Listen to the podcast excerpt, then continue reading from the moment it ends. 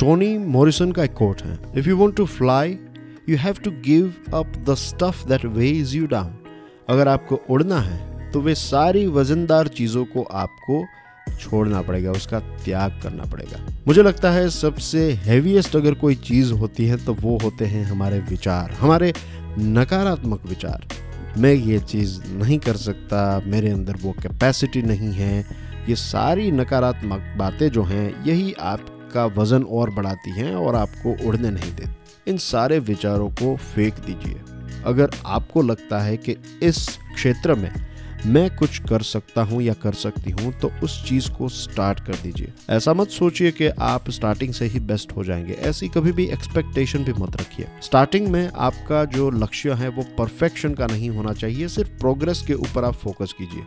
आज आपने अगर कोई एक चीज़ की तो कल कोशिश कीजिए कि उस एक चीज़ को फिर से आप रिपीट करें। उसके बाद और एक बार कीजिए, और एक बार कीजिए। धीरे धीरे एक, दो, तीन महीने के बाद एक में से दो करने की कोशिश की कुछ महीनों के बाद दो में से तीन करने की कोशिश कीजिए। ऐसे धीरे धीरे अपनी कैपेसिटी को बढ़ाते जाइए।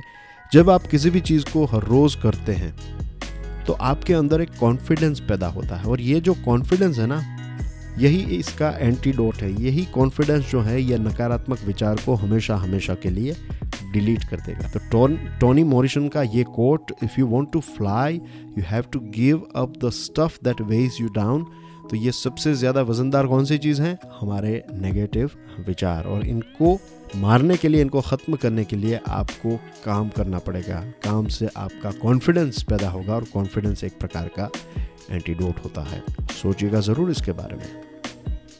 Thank you very much for listening to this podcast कल फिर सुबह छह बजे मिलेंगे। तब तक के लिए जय हिंद।